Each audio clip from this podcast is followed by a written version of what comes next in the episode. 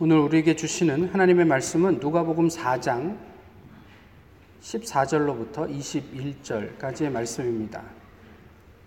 신약 성경 누가복음 4장 14절로부터 21절까지의 말씀입니다. 이제 하나님의 말씀을 봉독하겠습니다. 예수께서 성령의 능력으로 갈릴리에 돌아가시니 그 소문이 사방에 퍼졌고 친히 그 여러 회당에서 가르치실세 가르치심에 무 사람에게 칭송을 받으시더라. 예수께서 그 자라나신 곳 나사렛에 이르사 안식일에 늘 하시던 대로 회당에 들어가사 성경을 읽으려고 서심해 선지자 이사야의 글을 드리거늘 책을 펴서 이렇게 기록된 데를 찾으시니 곧 주의 성령이 내게 임하셨으니 이는 가난한 자에게 복음을 전하게 하시려고 내게 기름을 부으시고 나를 보내사 포로된 자에게 자유를 눈먼 자에게 다시 보게 함을 전파하며 눌린 자를 자유롭게 하고 주의 은혜의 해를 전파하게 하려 하심이라 하였더라. 책을 덮어 그 맡은 자에게 주시고 앉으시니 회당에 있는 자들이 다 주목하여 보더라. 이에 예수께서 그들에게 말씀하시되 이 글이 오늘 너희 귀에 응하였느니라. 아멘.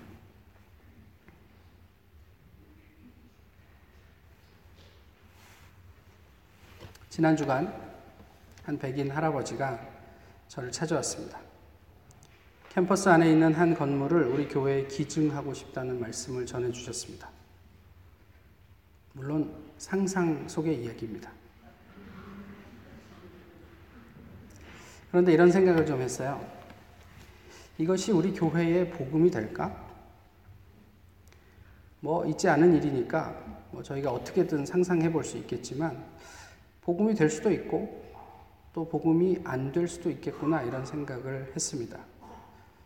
아, 문제는 무엇인가 하면 우리가 이런 일이 있을 때마다 아 이거는 정말 하나님의 은혜구나라고만 생각한다는 거예요. 그것이 소위 복음의 전부인 것처럼 이야기한다라는 것이죠. 그래서 병든 사람이 낫고 노숙자들이 새로운 삶을 살아가게 되고 억압당하는 사람들이 자유로워지고 기아에서 벗어나고 난민 생활을 청산하는 등 개인적 또는 사회적 현상과 그러한 노력을 복음이라고 이야기를 한단 말이에요. 그러니까 그 현상을 복음이라고 이야기한다는 거죠. 그럴 수 있죠. 그렇지만 그 현상 자체가 복음의 전부는 아니지 않습니까? 현상으로 복음을 우리가 규정할 수는 없는 일이죠. 이전 세대와 비교도 할 수 없을 만큼 많은 환경 단체들이 활동을 하고 있지만 세계의 환경 문제는 아쿠아일로입니다. 환경 운동을 하는 것, 그것이 복음적이죠. 그래서 저희도 더러 동참합니다. 매일의 생활 속에서 분리수거도 하고 또 일회용품을 뭐 적게 사용하, 사용하려는 노력도 하고 뭐 그런 일들을 하지 않습니까? 그런데 왜 나아지지 않죠? 분명히 사람들이 열심히 환경에 대해서 주장하고 이야기를 하는데 왜 세계의 환경 문제는 점점 안 좋아지냐는 말이에요. 혹시 표현은 복음적인데 정작 그 안에 복음이 없기 때문은 아닌가 싶은 거예요. 비슷한 맥락에서 유능해지는 것으로 부유해지는 것으로 명예로운 것으로 복음과 은혜를 증명하려는 우리의 노력 그것은 무슨 의미를 가질까? 아, 하나님께서 내게 은혜를 주셔서 병이 낫게 하셨습니다.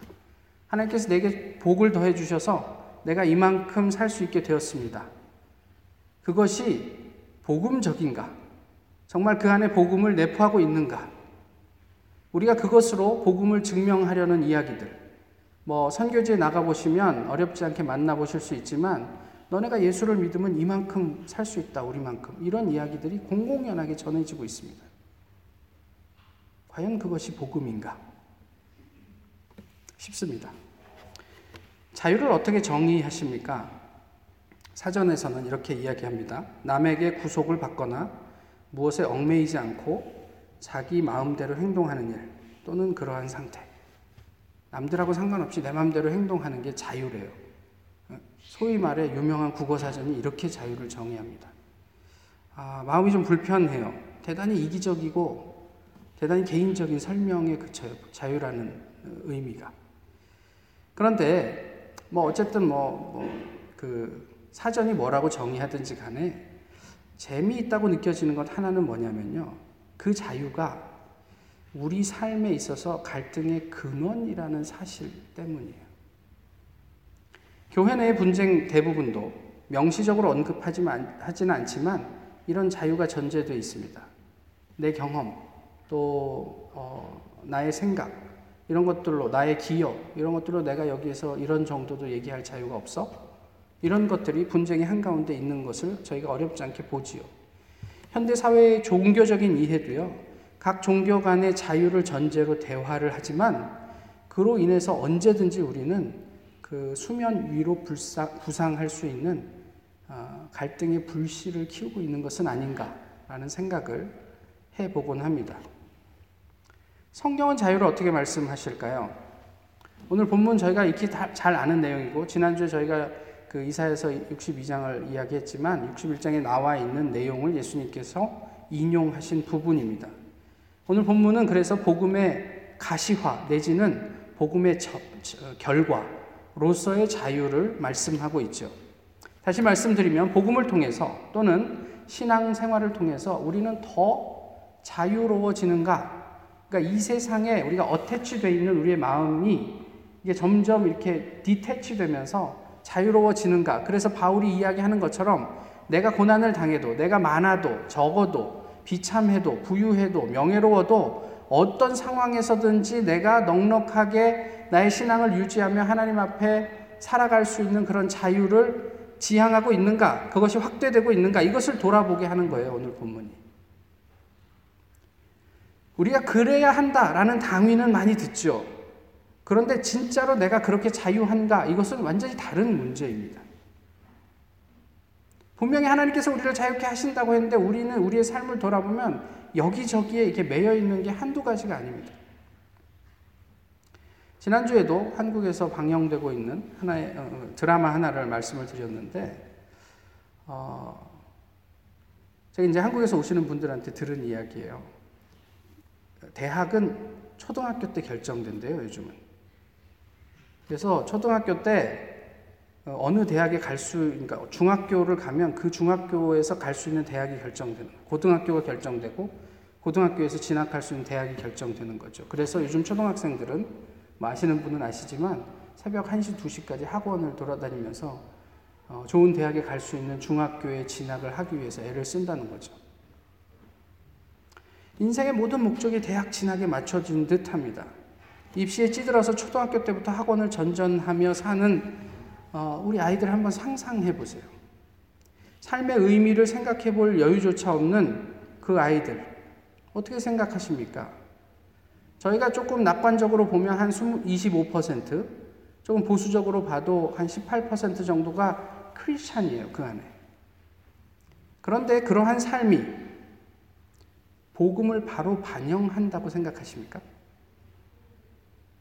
초등학교 4학년, 5학년, 6학년 아이들이 매일 집에 와서 부모랑 같이 함께 할 시간 없이 집에 오기도 전에 학교 끝나면 학원을 전전하면서 새벽 1시, 2시까지 집에 오지 못하는 그 모습이 복음을 반영하는 삶의 모습이라고 생각하시냔 말이에요.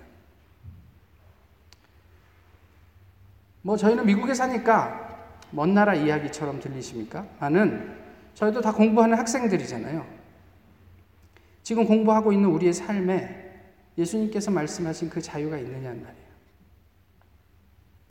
학업에 대해서, 우리의 미래에 대해서, 우리의 삶과 건강에 대해서 우리는 얼만큼 자유롭습니까? 또 일부의 이야기라고 믿고 싶지만 교회는 어떻습니까? 복음이 선포되는 한 가운데잖아요. 선포된다고 기대하는 한 가운데입니다. 복음이 바로 선포되고 그로 인한 자유와 해방이 교회 안에 있었, 있습니까? 그렇지 않다면 왜 많은 교회들이 이렇듯 복잡하고 힘이 들까요? 왜 목사님들은 농담이라고 하지만 시카고를 목회자들의 무덤이라고 이야기할까요? 복음이 선포되는 곳에 목사들의 무덤이 있을 수 있을까요? 저희는 왜 이렇게 시니컬해졌습니까? 주께서 선언하신 근원적인 자유와 해방, 오늘 본문을 통해 선언하신 그 자유와 해방이 오늘 우리에게는 어떤 의미냐 하는 거예요. 성경은 자유를 어떻게 말씀하실까 궁금합니다. 성경이 말하는 한 가지 또 근본적인 문제가 있습니다. 무엇이냐면 복음은 모두에게 허락되지 않았습니다. 어, 이게 이단으로 가나? 뭐 이러 싶으시죠? 복음은 선택적이에요. 어떤 점에서 선택적이냐면 가난한 자, 포로된 자, 눈먼 자, 눌린 자에게 선택적으로 작용합니다. 제가 작용이라고 말씀을 드렸어요. 영어로 유식하게 표현하면 work. 예? 모두가 복음을 들을 수 있습니다. 그러나 모두에게 복음이 work하지는 않습니다. 계시록 3장 17절에 내가 말하기를 나는 부자라 부요하여 부족한 것이 없다 하나 내 곤고한 것과 가련한 것과 가난한 것과 눈먼 것과 벌거벗은 것을 알지 못하는도다. 라우디게아 교회를 향해서 예수님께서 하신 말씀이에요. 그 교회는 대형 교회예요. 요즘으로 치면 재정적으로나 뭐 어떤 교회 시스템적으로나 아무것도 부족한 게 없어요. 그래서 교회에 대한 자부심, 교인들의 자부심이 이만저만하지 않습니다. 그리고 스스로 그 교회를 뭐라고 평가하냐면 우리는 부요하여 부족한 게 없다. 그렇게 평가하는 교회예요. 근데 주님께서 뭐라고 말씀하시냐면 네가 곤고한 것과 가련한 것과 가난한 것과 눈먼 것과 벌거벗은 것을 알지 못하는 것. 안약을 사서 눈에 발라 보게 하고 금으로 연단한 금으로 그 불로 연단한 금으로 너를 부유하게 하고 또 옷으로 너를 입혀서 헐벗지 않게 하고 하라고 말씀을 하시잖아요. 가난한 것, 포로된 것, 눌린 것, 이것을 알지 못하면 누가 해방을 갈망할까요? 예수님 보기엔 그렇지 않은데 우리는 부유하여 부족함이 없다 하면 누가 가난하면서 벗어나려고 애를 쓰겠느냐는 말이에요.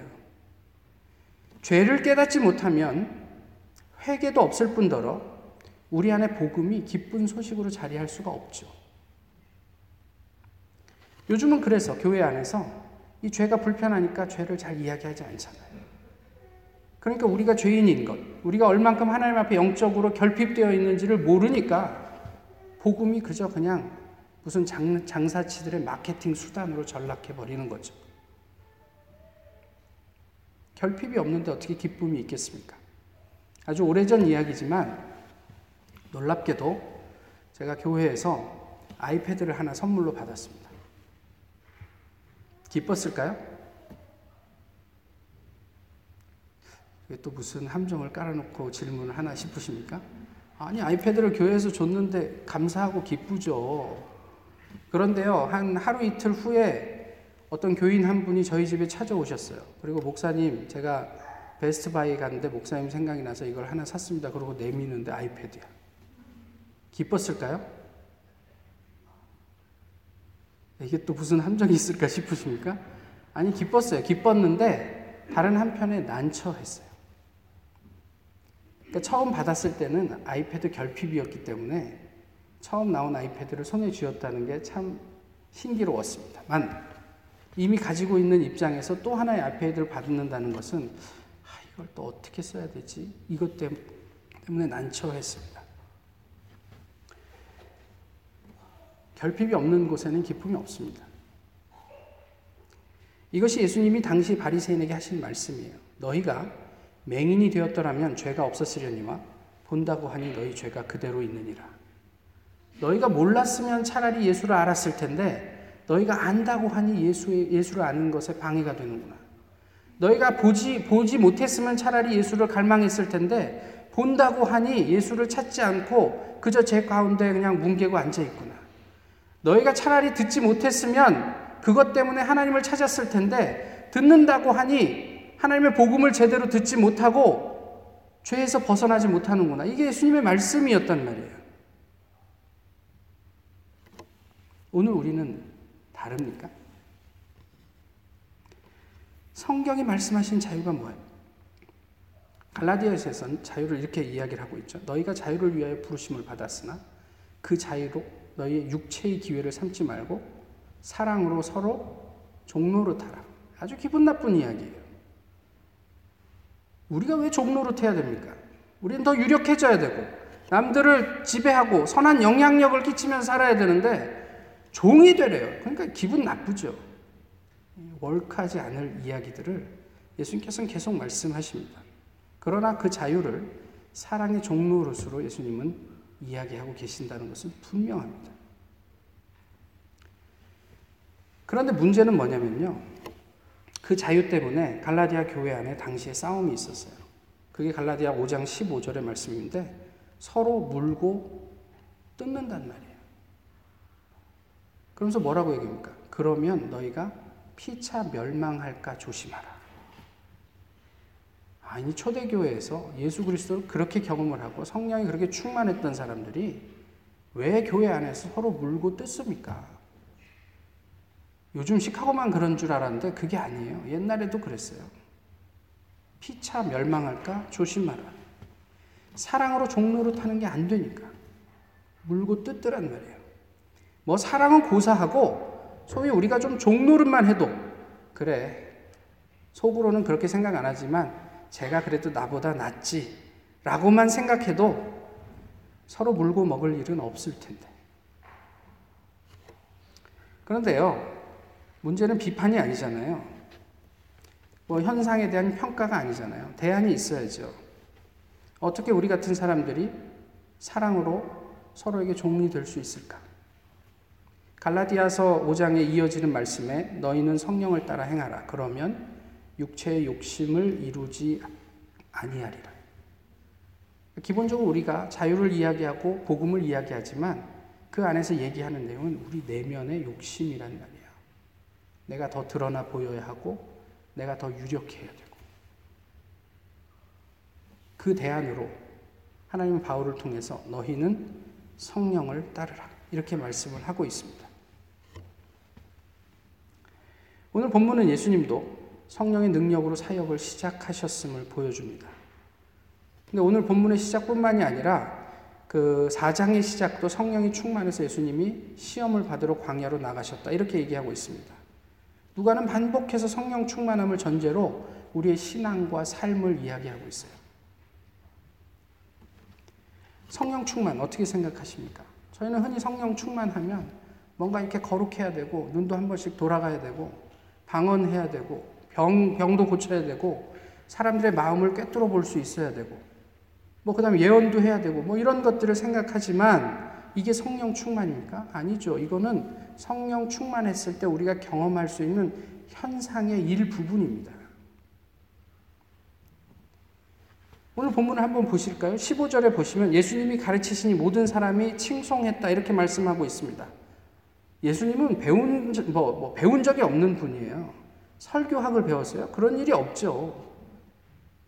그런데 왜 예수님께서 가르칠 때 사람들이 칭송을 했을까? 타고난 달변가라서요? 아니면 그가 뭐든지 모르게 조용히 그, 이렇게 아무도 모르게 학원 다니면서 무슨 teaching skill을 배워서요? 16절을 보시면 예수님께서 자기 고향을 갔는데 늘 하던 대로 회당에 들어가셨다. 이렇게 말씀하고 있어요. 저는 이게 중요하다고 생각해요. 제가 한국에 저희 부모님 집에 가면 저는 철저하게 자연인이 됩니다. 제가 저희 부모님 앞에서조차 목사일 필요는 없잖아요. 그래서 아침에 일어나서 자 모여보세요. 어머니 아버지. 자 우리 기도함으로 하루를 시작하겠습니다. 아버지 하나님 절대 그러지 않습니다. 저는 그냥 늘 하던 대로 삽니다. 제가 총각 때부터 부모님하고 같이 살 때 늘 하던 대로 그렇게 삽니다. 제가 맨날 늘 하던 대로 집에서 어, 들어놓고 잘까요? 아니면 늘 하던 대로 성경을 읽으면서 묵상을 할까요? 그건 여러분 상상에 맡기겠습니다. 중요한 건 저는 늘 하던 대로 저희 집에서 하고 있다라는 얘기죠. 그런데 무엇을 하든 그게 제 수준입니다. 예수님의 습관, 이것이 14절이 말하는 성령의 능력이에요. 사람들에게 칭송받는 이유입니다. 예수님이 뭐 대단한 일들을 막 사람들에게 맨날 보여주고 막 이래서가 아니라 주님이 습관을 따라서 자기 고향에 가서도 하나님의 말씀을 전하기 위해 회당에 들어가셨다. 이게 능력이에요. 저희는 핑계가 많죠. 아, 한국 갔다 왔으니까 시차 적응해야 되니까 다음 주부터 새벽 기도 할게요. 뭐 이러이러한 이유로 제가 뭐 이러니까 습관을 따라서 늘 있어야 하는 자리에 있는 게 얼마나 힘든지 아세요? 우리가 좀 기억해야 할 게 본문 18절 19절에서 얘기하는 자유와 해방은 우리의 지극히 일상적인 영적 습관에서 비롯된다는 사실이란. 다시 말씀드리면 오늘 본문이 말하는 성령의 능력은 어떤 초자연적인 현상이 아니라 오히려 고향이나 집같이 나를 편안하게 하는 어떤 상황에서조차도 흐트러짐 없는 우리의 습관에서 비롯된다는 말이에요. 뭐 우리가 막 결단을 하고 다 같이 이렇게 동료해가지고 우리가 우리 그린 스트리트에 있는 노숙자들을 우리 교회가 책임집시다. 그래갖고 그날부터 나가갖고 맨날 걔네들 뭐 이렇게 뭐 사발면 이렇게 해주고 음식 해다 주고 이런 것으로 해결되는 문제가 아니라 우리의 일상 속에서 예수 그리스도가 습관으로 하나님이 확보될 때 우리의 삶 속에서 자연스럽게 드러나는 현상을 해방을 자유를 오늘 본문이 이야기를 하고 있는 거예요. 그게 성령의 능력이 아니고 무엇이겠냔 말이에요. 아무도 보는 사람이 없을 때 우리는 누구입니까? 모세는 좌우를 살펴 사람이 없음을 보고 애굽 사람을 쳐 죽이고 안매장했습니다. 반면에 요셉은 아무도 보는 사람이 없을 때 보디발의 아내의 유혹을 거절했습니다. 내가 어떻게 하나님께 죄를 짓겠습니까? 이것이 성령의 능력이죠.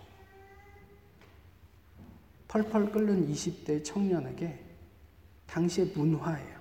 이건 누구나 다 하는 일이다.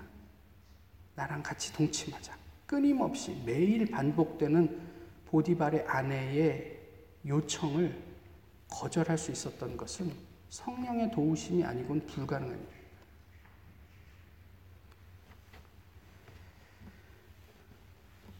20절이 그렇게 얘기하죠. 책을 덮어 그 맡은 자에게 주시고 앉으시니 회당에 있는 자들이 다 주목하여 보더라.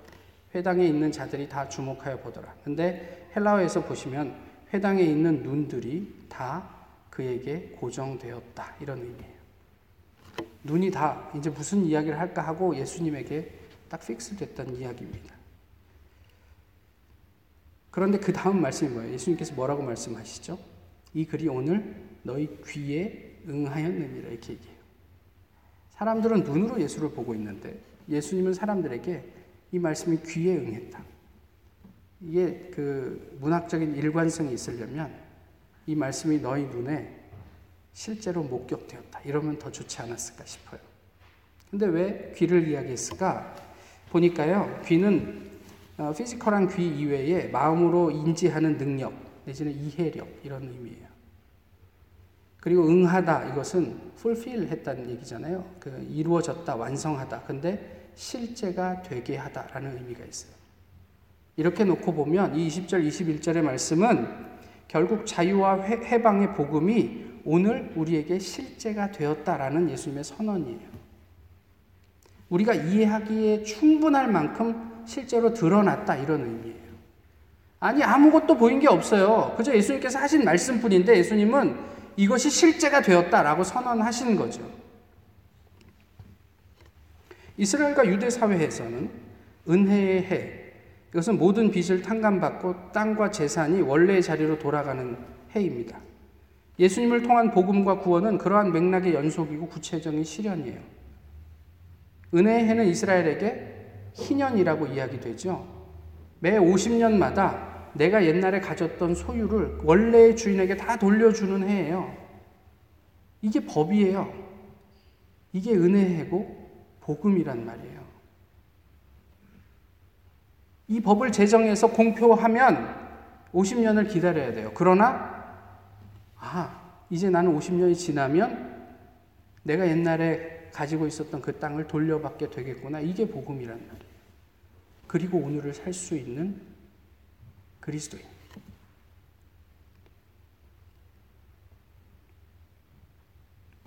(50년이면) 모든 것이 처음의 자리로 되돌아가기 때문에 그렇게 이렇게 막 아등바등 하면서 경쟁할 필요가 없어요.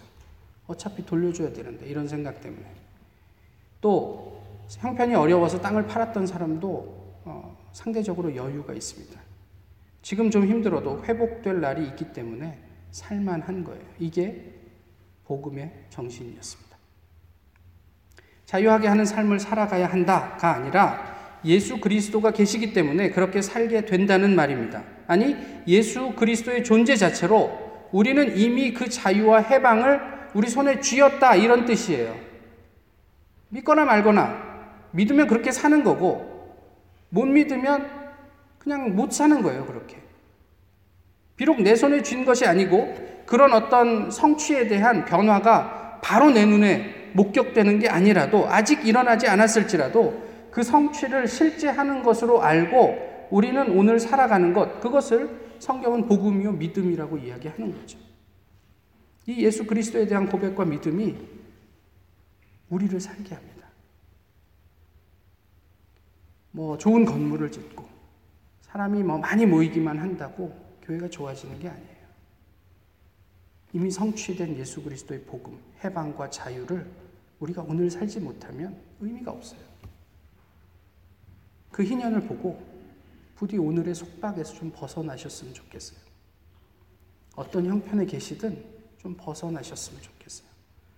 예수님께서도 오늘 동일하게 이 말이 오늘 너희 귀에 응하였느니라. 이것이 복음이 유발하는 자유입니다. 우리에게 무엇이 속박일 수 있을까요? 공부 끝나면 취업은 할 수 있을까? 이 까다로운 교수 때문에 힘든데 불투명, 불투명한 미래는 어떻게 헤쳐갈까? 또 지금 현재 직면하고 있는 답답한 현실, 이게 속박일 수 있을까요? 주님의 선언을 기억하십시오. 자유로워지시란 말이에요. 하나님께서는 바울을 통해 로마서에서 이렇게 말씀하십니다. 무엇이 그리스도의 사랑에서 우리를 끊으리요? 환란이나 핍박이나 곤고나 적신이나 위험이나 칼이랴 세상의 무엇으로도 하나님의 사랑에서 너희를 끊을 수 없느니라. 하나님의 책임지심입니다. 그 해방을 경험하실 수 있겠습니까? 영웅적 신앙 고백과 비장한 결단이 아니라 늘 하던 습관으로 성령의 능력을 경험하십시오. 예수님, 예수님으로 인해서 실제가 된 복음, 그 자유와 해방을 믿음의 일상을 통해서 누리실 수 있기를 소망합니다. 그것이 예수님이 이 땅에 오신 이유고, 하나님께서 내가 너를 사랑하노라 선언하신 의미입니다.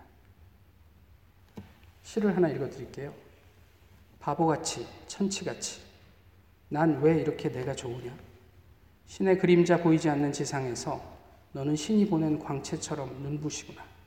사랑아, 내 사랑아, 나는 왜 이리 끝도 없이 내가 좋은 것이냐? 바보같이, 천치같이. 바보같이 천치같이 우리를 사랑하신 예수 그리스도. 바보같이 천치같이 우리의 사랑으로 우리의 종이 되신 그 성령의 능력을 우리도 경험할 수 있었으면 좋겠습니다. 나만 먹겠다고 하지 말고 너도 먹어라. 네가 먹어라. 전문 용어로 니무라. 이럴 수 있을까요? 나는 안 먹어도 괜찮다. 니무라. 할 수 있을까요? 그런 긍휼이 우리를 더 풍성하고 자유롭게 하기를 소망합니다. 니무라의 영성으로 살 수 있을까? 사랑으로 서로 종 노릇 할 수 있을까? 기도하겠습니다. 귀하신 주님, 오늘도 주님의 말씀 앞에 또 하나님의 현존 아래 예배하고 머리 숙이게 하심을 감사합니다. 우리 각자의 영혼 가운데 들려진 대로 저의 삶이 자유로워질 수 있기를 소망합니다. 더 넉넉해질 수 있기를 소망합니다. 담대해질 수 있기를 소원합니다. 주님 저희를 극률히 여겨 주옵소서. 주님의 선언을 저희의 귀로 듣게 하시고 주님의 실제를 저희의 눈으로 목격하게 하옵소서. 예수 그리스도의 이름으로 기도하옵나이다. 아멘.